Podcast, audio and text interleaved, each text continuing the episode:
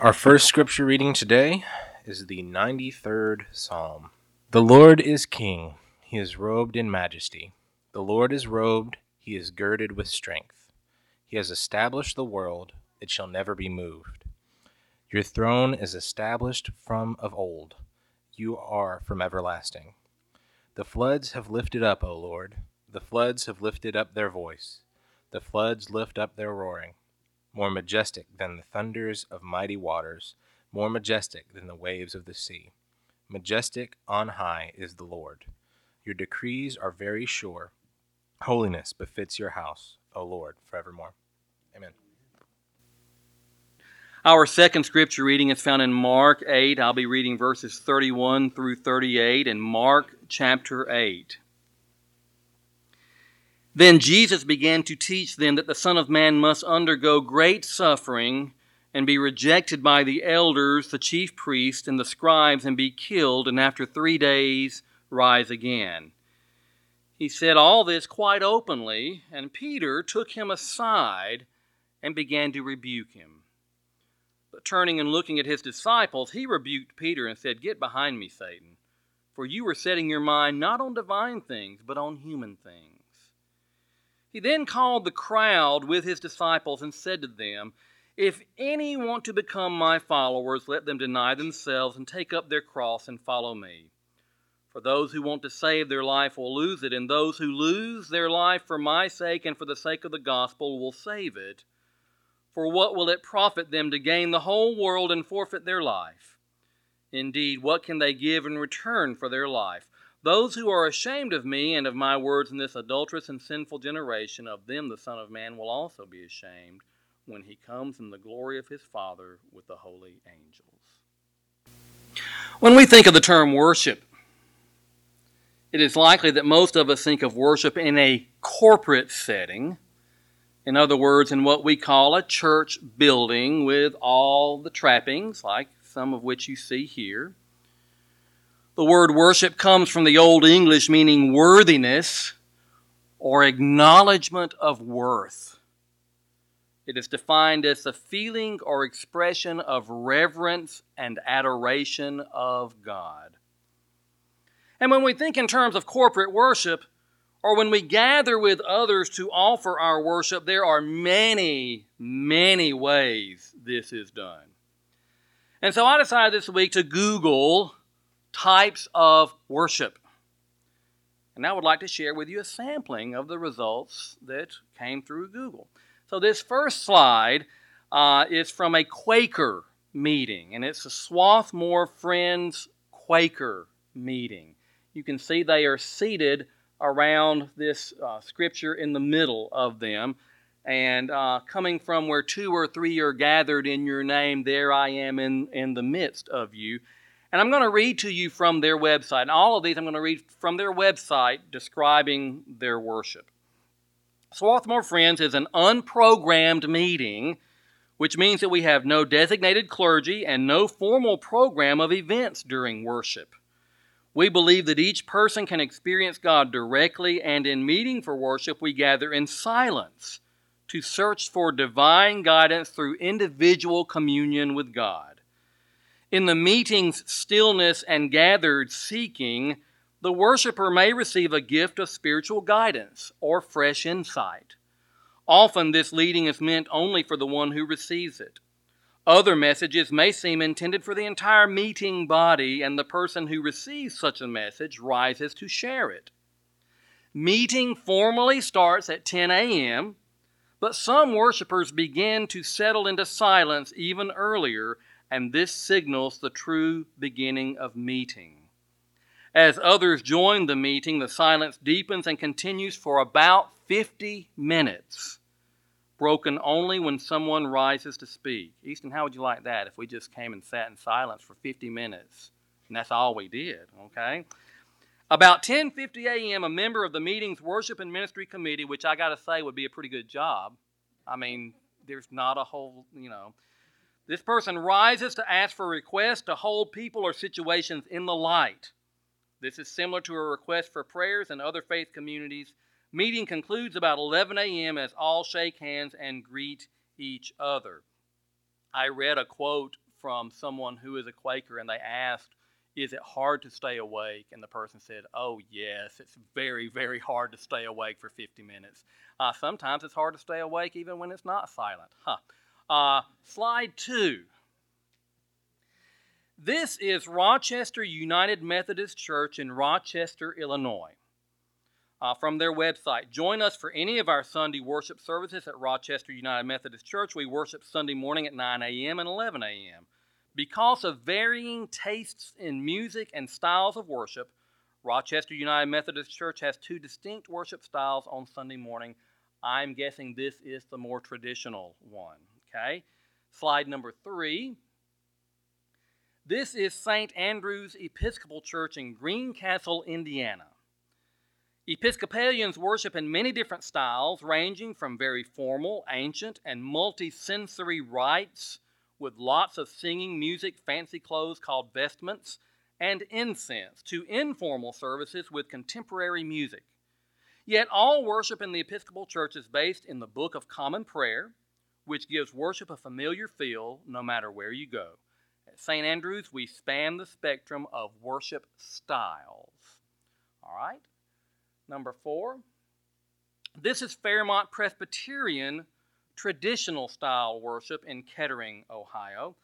The sanctuary is ideal for this traditional worship style where the Presbyterian liturgy guides the service. Hymns and chancel choir are accompanied by our beautiful pipe organ. A time with our children is led by the children's minister, after which the children go to their Sunday school classes. This is Fairmont Presbyterian casual in Kettering, Ohio. The fellowship hall is ideal for this informal worship where refreshments are continually available and worshipers dress casually. Music is led by our praise band, scripture and songs are projected onto a screen. The sermon is often interactive, and children remain with their parents. This is Lanier, Lanier Hills Church in Gainesville, Georgia. They describe themselves as Baptist like. Thought that was interesting. Your worship experience will be dynamic, electric, and energetic. The service will last an hour and 15 minutes and include extended modern worship, relevant teaching, and the use of other modern media. Preschool children meet during both services. The children enjoy large group teaching with a puppet show and backlight dance party during the 11 o'clock service.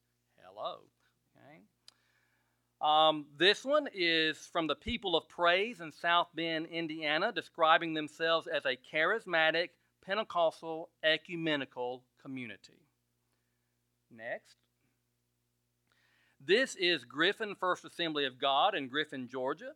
Uh, from their website, Griffin First Assembly, and Encounter Life Church is a member of the Assemblies of God USA. Assemblies of God is the world's largest Pentecostal denomination with over 65 million members and adherents. So, going through these, I decided to try to get a, a, snapshot of three of our sister churches, if you will, in the area. So, slide number nine, the next one, that is First Baptist Memphis, just I, I would guess a typical uh, Sunday morning. And then the next one is Second Baptist Memphis. And finally, number 11, that is Trinity Cordova. So, thank you very much for uh, helping me out there. And so you see, there is a style of worship for everyone. From total silence to a backlight dance party. Okay? And all of that is well and good. We have chosen at our church, of course, to have a more simple and traditional style of worship. Sometimes we use multimedia. And there are many who have not or would not feel that this type of service fits their style just as the backlight dance party likely would not fit my style.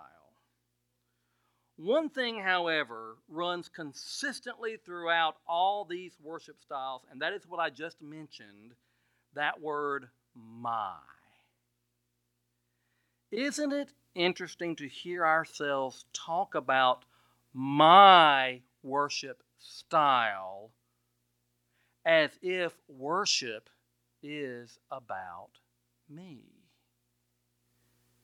We go back to the definition a feeling or expression of reverence and adoration of God, but we add another phrase to that. a feeling or expression of reverence and adoration of God on our terms. Peter experienced that in our reading from Mark today. Jesus said, Look, guys, this is what's going to happen to me. It's not going to be pretty. In fact, it's going to be pretty rough out here. They're, they're, they're going to abuse me. They're going to kill me. I'm going to die. I'm going to rise again in three days. It's, not, it's going to be ugly. Peter rebuked him. No, no way. That's not going to happen. You're going to do this on our terms. But Jesus told him, Your mind, you're setting your mind not on divine things, but on human things. In the message, Maxine, it says, You have no idea how God works. It would appear that Peter was not thinking of reverence or adoration, but was thinking more of his own needs. But isn't that what we do? that style of worship doesn't meet my needs. I'm not able to worship in that setting. The music's too fast. The music's too slow. It's boring. It's too busy for me. You're not meeting my terms for worship. Jesus said, Peter, this is not about your terms. It's about the heavenly realm. It's about divine things. It's about God. And then he decides to make sure they really understand what he's saying. He, he says, All right, come, everybody come real close. He called the crowd in with the disciples. And he said, If any of you want to be my followers, you've got to deny yourself and take up your cross and follow me. For if you want to save your life, you will lose it. And those who lose their life for my sake and for the sake of the gospel will save it. Might we be able to generalize this to the act of worship? Deny ourselves, follow Jesus, not lead Jesus on our terms, lose our lives, lose ourselves for the sake of God. Sounds a lot like reverence and adoration to me. And that leads to my last point this morning. So often we ponder worship in terms of being together in a service. And I'm afraid that if we're not careful, we might be led to believe that is the only way we can worship. I come to Olive Branch Fellowship on Sunday morning. I'll worship at 9:30 and then I'm finished for worship until next Sunday. It's almost like I say to myself, "All right, got that done. I can check it off my list. Now let me get on to other things this week." I know that I tend to fall into that pattern sometimes.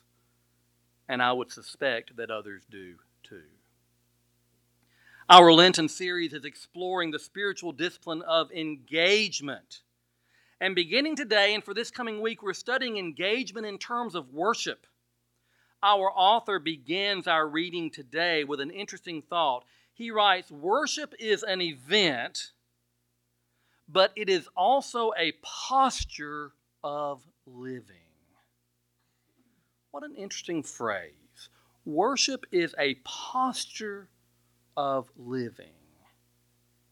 He then goes on to write We live our lives in worshipful response to God's goodness when daily we speak words of thanks and praise to God and live lives of loving service, not for what we will gain, but simply to say thank you to God. Have you ever thought of worship as a posture of living?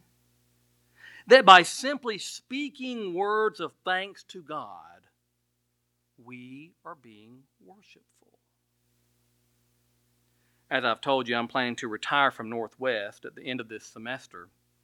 And just for fun, I decided at the beginning of the semester to make two lists. One is a list of things that I won't miss when I retire. The other is a list of things that I will miss. And I will admit that the list of things I won't miss is carrying the day at about a five to one clip over the things I will miss. Now, if anyone from Northwest is listening to this sermon in the blogosphere, please know I love my job, I love my career, and I love Northwest.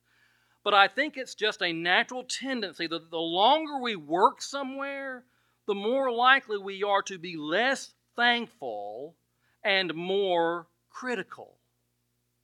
I just think it comes with the territory. The same could be said about relationships. The longer folks are together, the greater tendency there is to take things for granted and to be overly critical and not thankful enough. And as I pondered that this week, it made me wonder is that tendency the same in the Christian life? And we've all witnessed the excitement, the joy, the gratitude of a brand new believer. It's like they want to talk about their new life all the time. They're so grateful, so exuberant. And then, as the years pass by, well, you get the picture. Let's just admit it.